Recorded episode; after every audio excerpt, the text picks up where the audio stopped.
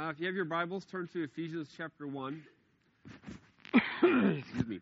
We have um, begun a new series that we've entitled A New You. And for those of you who weren't here last week, uh, I want to take just a moment to explain what I mean by a new you. Um, you know, we're starting a new year. Johnny was talking about New Year's resolutions. And it would be easy for you to be led to believe that I'm proposing that you become a new you this year. Um, but for those of you who are already following Jesus, I want to say to you, you already are new, right? You're a new creation, a new creature. Um, now, granted, some days you might be acting like the old you, um, but if you are in Christ, if you are a Christ follower, you are already a new you. And it's important for us to remind ourselves of that. It's, it's important for us to sort of rehearse that.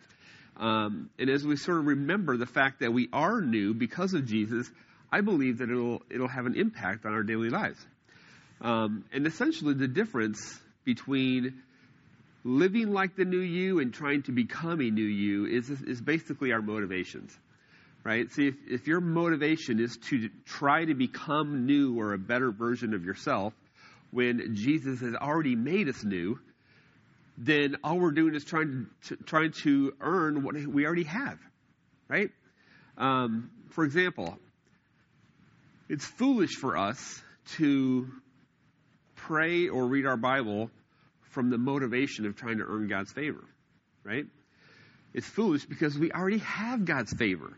Why would we try to earn something we already have, right? Instead, what if we spent our time praying to our Heavenly Father in response to all that He's given us, in, in response to the fact that we've already got His favor, we already have His love, that we already have a relationship with Him that we didn't even earn, right?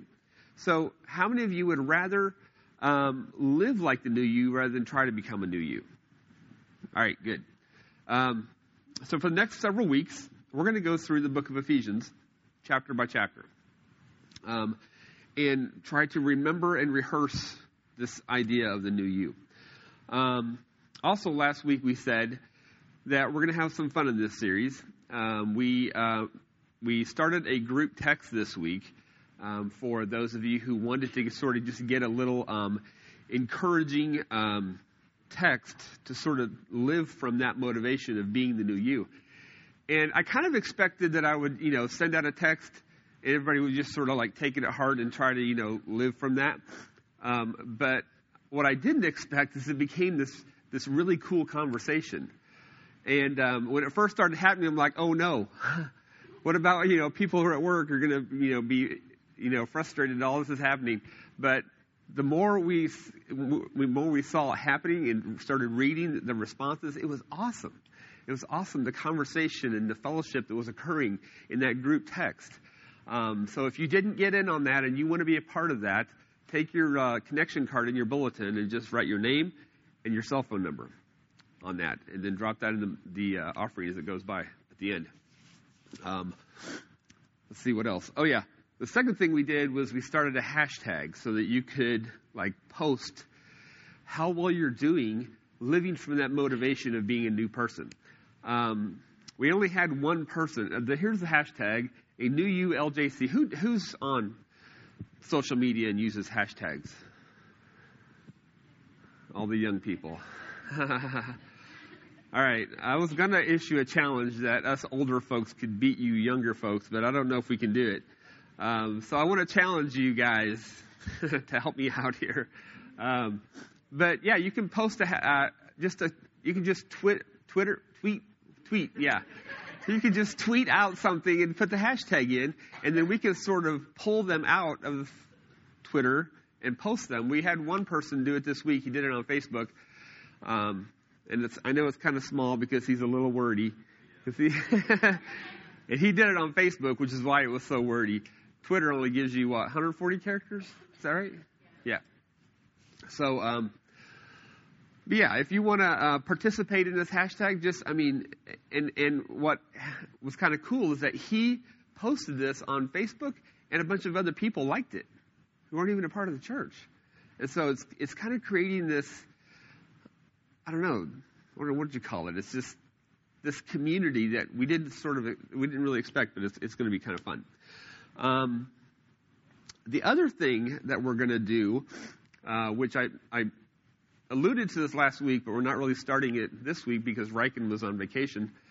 Um, Riken is planning on losing some weight. Okay? And we're, we're going to sort of incorporate it into the series. And I'm going to join him. I'm going to try and compete against him. Okay? And some of you might think, well, how does that sort of relate? Um, you know how, um, you know, because we could we could say that that's kind of opposite of what we're trying to do because we're trying to work out, trying to become a better version of ourselves physically. But again, it's the motivation. Um, in the same way that a sculptor doesn't take a block, a, big block of stone, and try to make something better, a, a real sculptor, he already sees something beautiful inside there, and he chips away everything to reveal it. And I was going to put a picture of what I sort of see myself. Some, yeah, fit dude without a shirt and my head on his body, but uh, it was kind of dorky. But anyway, but yeah, I know I know Riken sees himself uh, as different, and he's going to try and uncover that, and, and I want to see myself better too. Um, so we're gonna we're gonna do that in a sort of conjunction. We'll we'll sort of track our progress, and if anybody else wants to join us in that, anybody compete? Yeah, all right, awesome. if anybody else wants to, come right along. It's, it'll be fun. All right. Um, so Ephesians one, we're going to read the uh, whole chapter, and um, and then we'll talk about it.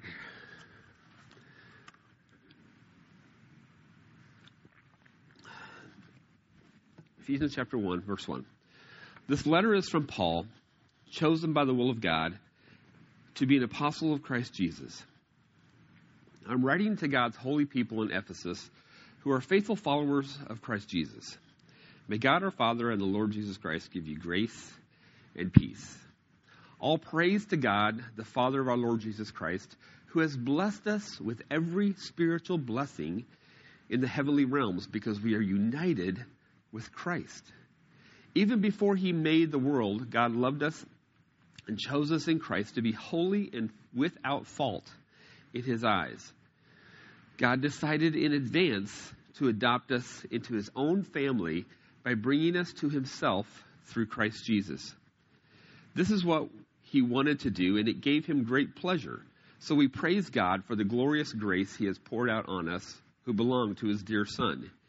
He is so rich in kindness and grace that he purchased our freedom with the blood of his Son and forgave our sins. He has showered his kindness on us, along with all wisdom and understanding. God has now revealed to us his mysterious plan regarding Christ, a plan to fulfill his own good pleasure. And this is the plan. At the right time, he will bring everything together under the authority of Christ, everything in heaven and on earth. Furthermore, because we are united with Christ, we have received an inheritance from God, for he chose us in advance, and he makes everything work out according to his plan. God's purpose was that we Jews, who were the first to trust in Christ, would bring praise and glory to God. And now, you Gentiles have also heard the truth the good news that God saves you. And when you believed in Christ, He identified you as His own by giving you the Holy Spirit, whom He promised long ago. The Spirit is God's guarantee that He will give us the inheritance He promised and that He has purchased us to be in His own people. He did this so we would praise and glorify Him. Ever since I first heard of your strong faith in the Lord Jesus and your love for God's people everywhere, I have not stopped thanking God for you. I pray for you constantly, asking God, the glorious Father of our Lord Jesus Christ, to give you spiritual wisdom and insight so that you may grow in your knowledge of God. I pray that your hearts will be flooded with light so that you can understand the confident hope he has given to those he called, his holy people, who are his rich and glorious inheritance. I also pray that you will understand the incredible greatness of God's power for us who believe Him. This is the same mighty power that raised Christ from the dead and seated Him in the place of honor at God's right hand in the heavenly realms. Now He is far above any ruler or authority or power or leader or anything else, not only in this world, but also the world to come. God has put all things under, under the authority of Christ and has made him head over all things for the benefit of the church. And the church is his body. It is made full and complete by Christ, who fills all things everywhere by himself. What an amazing passage of Scripture this first chapter is.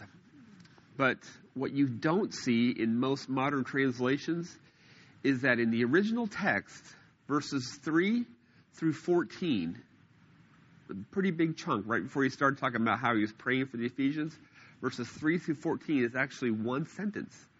It's this one enormous run on sentence. And this sentence is a beautiful picture of the spiritual realities that we are loved and adopted into God's family. That we are purchased by the blood of Christ and given so great a salvation that we didn't have to earn it. Um, that we have assurance of that salvation because we've given the guarantee of it, the, the Holy Spirit deposited into our spirit. Um, the, the guarantee that we have an inheritance waiting beyond this life and that God has inserted us into His plan to redeem all mankind. I mean, this sentence is just overwhelming of all that God has done and is doing and will do from the foundations of the earth and, and how we have been inserted into that plan. And then at the end of this massive run on sentence, Paul sort of turns his attention to the Ephesians. He says in verse 6 or verse 15, he says, Ever since I first heard of your strong faith in the Lord Jesus and your love for God's people everywhere, I have not stopped thanking God for you. I pray for you constantly. And from here, Paul leads us into what he prays for them, which we, some of us, know as the Ephesians 1 prayer. Uh, but Paul is basically saying here when I go to God and talk to him, I'm noticing that what's filling a lot of my space with God is just thanking Him for what He's doing in Ephesus. And you know, I've noticed this with myself as well. I've noticed the same thing with this church. That every time I go to God in prayer, whether it's by myself or with my wife Vicki or with our staff or in a group, I'm always, I'm constantly thanking God for Life Journey Church. I'm thanking God for what He's doing in and through each one of you.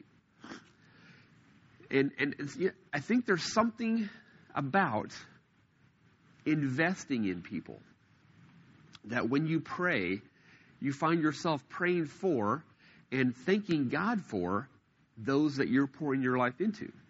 And I'm sure that many of you have experienced the exact same thing where you've poured your life into someone, and every time you pray, you're thanking God for them and praying for them. And, and if you haven't, I encourage you to find someone that you need to pour your life into. There's someone in your life that you can pour your life into, that you can invest in, and, and experience the same thing.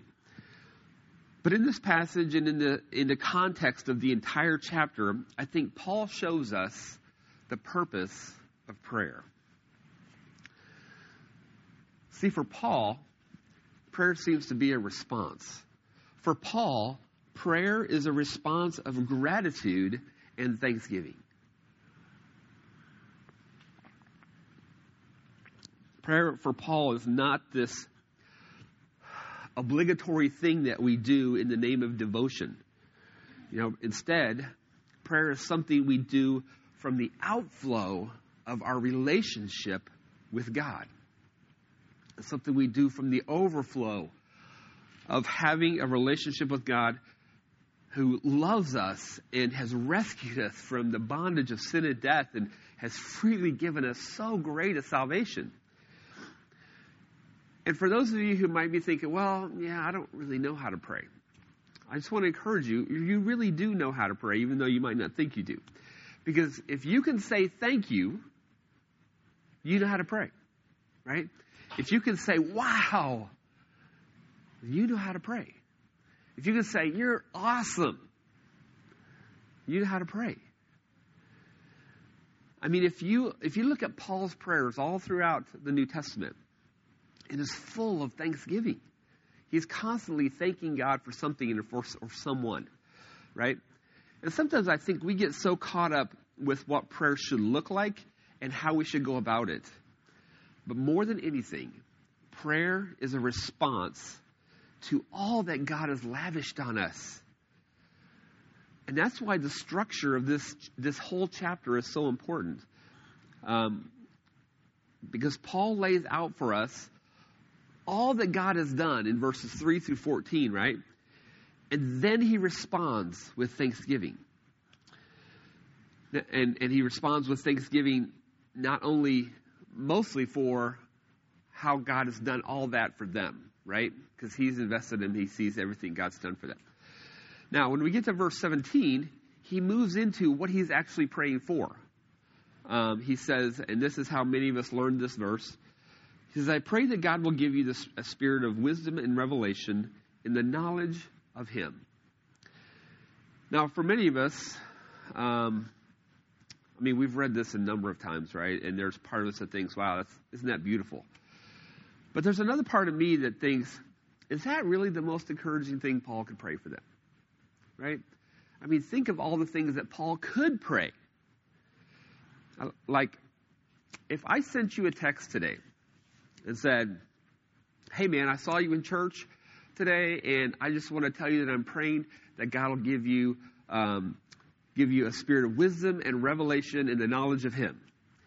You know, you might be looking at that and say, okay, what does that really mean, right? And I'd be like, I don't know, I just read it, it sounded right. No. Um, but what if I sent you this text? What if I said, hey, I saw you in church today, and I'm praying that God will give you a bonus at work this month. And I'm believing that in 2016, you're going to get that promotion that you've been praying for. Now, be honest, how many would rather receive that text than the first one? yeah. Right? I mean, Paul could have prayed for the Ephesians that God would keep their children healthy, right? Or, or bless their business, or bless their crops, or, or protect them from false teaching, right? I mean, there's so many things Paul could pray for. Instead of praying for circumstances, though, Paul prays that they would grow in their knowledge of God. Why? Why does the Apostle Paul, who we believe was inspired by God in writing this, so we could actually say, why does God lead Paul to pray that they would grow in their knowledge of God? I mean, there are other passages of Scripture that talk about how knowledge puffs up, right? Which is to say that the more information you get, the more puffed up you get, and all you can see is your own puff, right? Because you're all puffed up. You know, it's just all about you and all about how much you know. So it must not be that kind of knowledge Paul's talking about that he's praying for. Clearly, Paul isn't saying, I'm praying God gives you more information about himself, or more spiritual statistics, or more biblical data, right? No, the word knowledge in this verse isn't referring to information, it's referring to a relational knowing. Paul prays for the Ephesians that they would have a relational knowing of God. Let me read it from a couple of other versions. And again, this is why I always encourage you to read multiple versions of Scripture because you can get so much more insight. Um, the NIV and the New, New Century Translation say that that he prays that God would give them the spirit of wisdom and revelation so that they so that you may know him better. The uh, New Revised Standard says that God may give you a spirit of wisdom and revelation as you come to know Him. So it's, it's this relational knowing that Paul's talking about here. And then he adds the, the wisdom and revelation part, right? It's not just, I pray that you know God better. It's, I pray for a spirit of wisdom and revelation in in how you know God in relational, relationally. So it's it's basically he's, he prays that they would have a deep awareness of God's activity and involvement in their everyday life. He prays that they would have a deep awareness of God's activity and involvement in their everyday life. Now, why is that important? Why pray for that? Well, if you think about it, instead of praying for circumstances, it makes perfect sense, right? For example, I have noticed in my own life, and I'm sure you have too, that when circumstances improve, they don't often inspire growth in our relationship with God. Right? In fact, if I were to be completely honest, some of the times it even causes distraction and indifference, right? And you know what I'm talking about. You know, you're busy, you're firing all cylinders, crossing every T, dotting every I. Life is moving at a fast, successful pace. And God, we're going to, you know, connect real soon. But in the meantime, I'm just going to receive all your blessings down here, okay? I mean, that's just human nature. And there's a part of me that knows my history that when things go bad, I'm sort of driven to my knees more. And I would rather it be when things go good, I'm driven to my knees more. So God sees that, as wants to give me more good, right? Um, but it doesn't kind of, it doesn't really work that way. And let me ask this: Why do people typically come to church for the first time or come back to church? Right? See, for a lot of a lot of people, when everything is clicking, everything's booming or moving, everything, their business booming, most people, if you were to ask them to come to church, they'd be like, oh, now I don't have time for church, right? Sundays are big days for us. Who needs a crutch when nothing's broken, right? So, yeah, I'm good. Why do most people come to church? Let's be honest. It's because he got laid off. Or it's because a crisis happens or something bad happens with their kids. I mean, it's just typical human nature. We're sort of driven back to God when things aren't going so well here. But I believe Paul's prayer transcends circumstances. Paul prays for something that will prepare you for all life's circumstances. For instance, if you have no deep awareness of God and your circumstances, and your circumstances improve, it could lead to pride and arrogance, right? If you don't have any awareness of God in your life and your circumstances are great, you can become proud, prideful, and arrogant. If you have no deep awareness of God and your circumstances go bad, it could lead to, to um, despair or discouragement. But if you have a deep awareness of God and your circumstances improve, it leads you to thanksgiving and gratitude, just like we saw with Paul. And if you have a deep awareness of God and your circumstances go bad, it leads you to trust God despite what's going on around you. You lean into Him and trust Him despite your circumstances. And maybe that's why God inspires Paul to pray for something that completely transcends the circumstances of his life. So that whether your circumstances go good or bad, you have this profound awareness of God's relationship with you. And you're prepared to endure all circumstances with faith because God is there, because He's involved, because He's attentive, and He's near to you. See, if God is attentive, involved, and near you, that changes everything that you experience. If, in fact, you are deeply aware of God's reality, activity, and involvement in your life, then that dramatically affects your decisions. It dramatically affects your ethics and your morals. Everything is, is, it affects everything your public life, your private life, your personal life.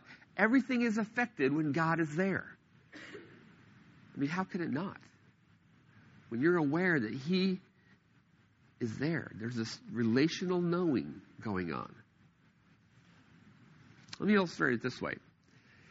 Have you ever watched a movie um, by yourself or with some friends, perhaps, um, and then later share that movie with someone important to you, like maybe a parent or a spouse or someone you look up to spiritually. And then all of a sudden, in the middle of this movie, to your utter shock, there's this questionable scene that comes on. And you're just like scrambling for the remote. You know, you turn it off. You're like, whoa, I am so sorry. I mean, I must have gone to the bathroom when that scene came on, right? And, and, and when in your heart you know that you had really compromised your standards when you saw it the first time. That's the power of presence. Right? Isn't it amazing the power of you knowing that someone else is witnessing and involved in your activity? A few months ago, your standards were here. And now your standards are here just because there's someone with you. A few months ago, you enjoyed that movie and thought it was funny. But now with someone that someone is with you, you're like in utter shock and horror. this is where a lot of Christians sort of misunderstanding misunderstand the power of our relationship with God. See, the power is not in your ethics. The power is not in your standards. The power is not in your willpower. It's not in your ability to follow through on your New Year's resolutions. I mean, there's no power there. The power to live like the new you is not found in determination, discipline, or devotion. And I'm not saying that you shouldn't have those things, but that's not where the power's at. The power to live like the new you is found in the awareness that your Heavenly Father is right there. It changes how you talk. It changes how you, you know, what you do publicly. It changes what you do privately. Ethics and, and morals never saved anybody, right? Salvation only comes from this of our loving, gracious God who gave us His Son, who is present and available and involved in our everyday lives. And therein lies the power to live like the new you. Paul spends all this verses 3 through 14 describing all we have as a new as our new creation, right? All that we have in Christ, and then he immediately prays for that we would have the spirit of wisdom and revelation in our relational knowing of God. That God would open up our eyes to see that he is there. He's present, he's attentive, he's involved in our lives. So what I'm going to pray for my life and my family and for your life and your family is that our Heavenly Father would give us the spirit of wisdom and revelation in the knowledge of Him so that we would know Him better. I'm also going to pray the next verse that, that the eyes of our hearts would be enlightened so that we may know the hope to which He has called us the riches of his glorious inheritance in the saints and his incomparably great power for those of us who believe. See, only God can give us more of him. But we can make ourselves more available to him. Right? We can surrender our hearts to more of his leading to more of his presence and to more of his involvement. If we just open our eyes and see it, if we have that revelation that Paul prays for. I wonder if Paul has just pulled back the veil to show us what prayer is really all about. Because he uses prayer to pray for the Ephesians, not for more things. He doesn't even use it to get the things on his list. And I'm not saying those things are wrong, but notice the primary purpose of Paul's prayer is to pray for more of God.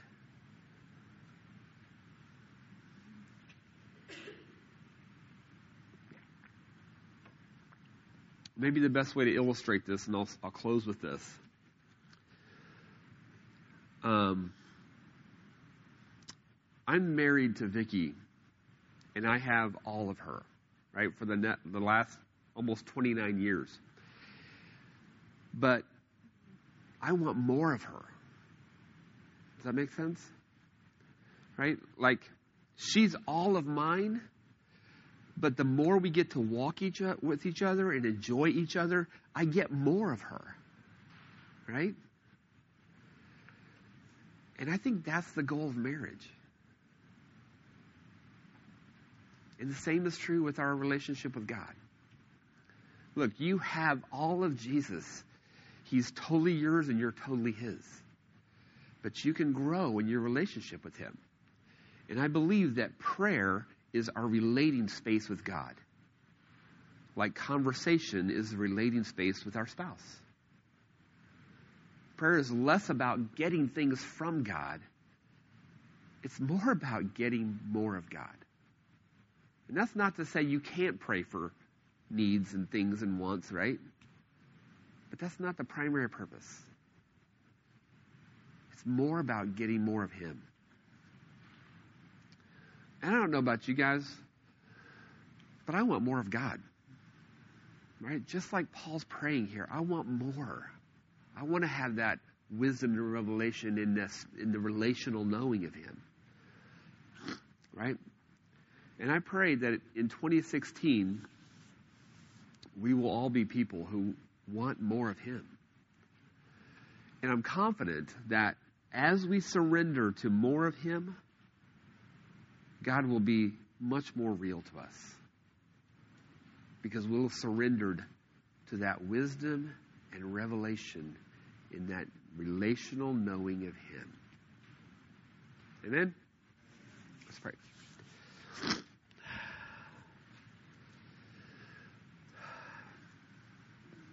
Heavenly Father, I thank you so much for this amazing passage of Scripture. I mean, if we were to just pick each phrase apart and dissect it, we could spend weeks and weeks talking about all that Paul addressed here. But I also love the big picture lesson from this chapter. That Paul gives us this amazing picture of all that we have in you, God, all that we have in Christ.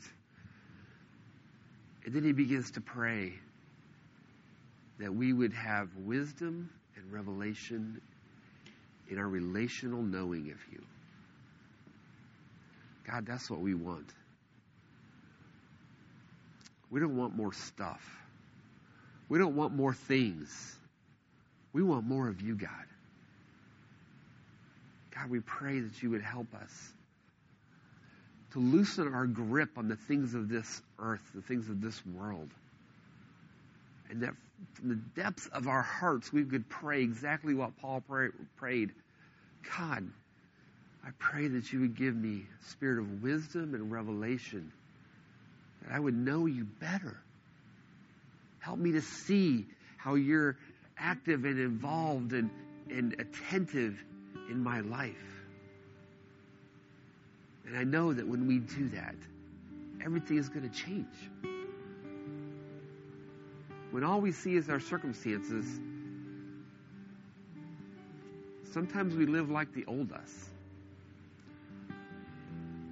But God, I know that knowing that you are there, having this relational knowing that you're a part of our lives and you're intimately involved, I know that that will dramatically affect how we live from the motivation of who we are in you.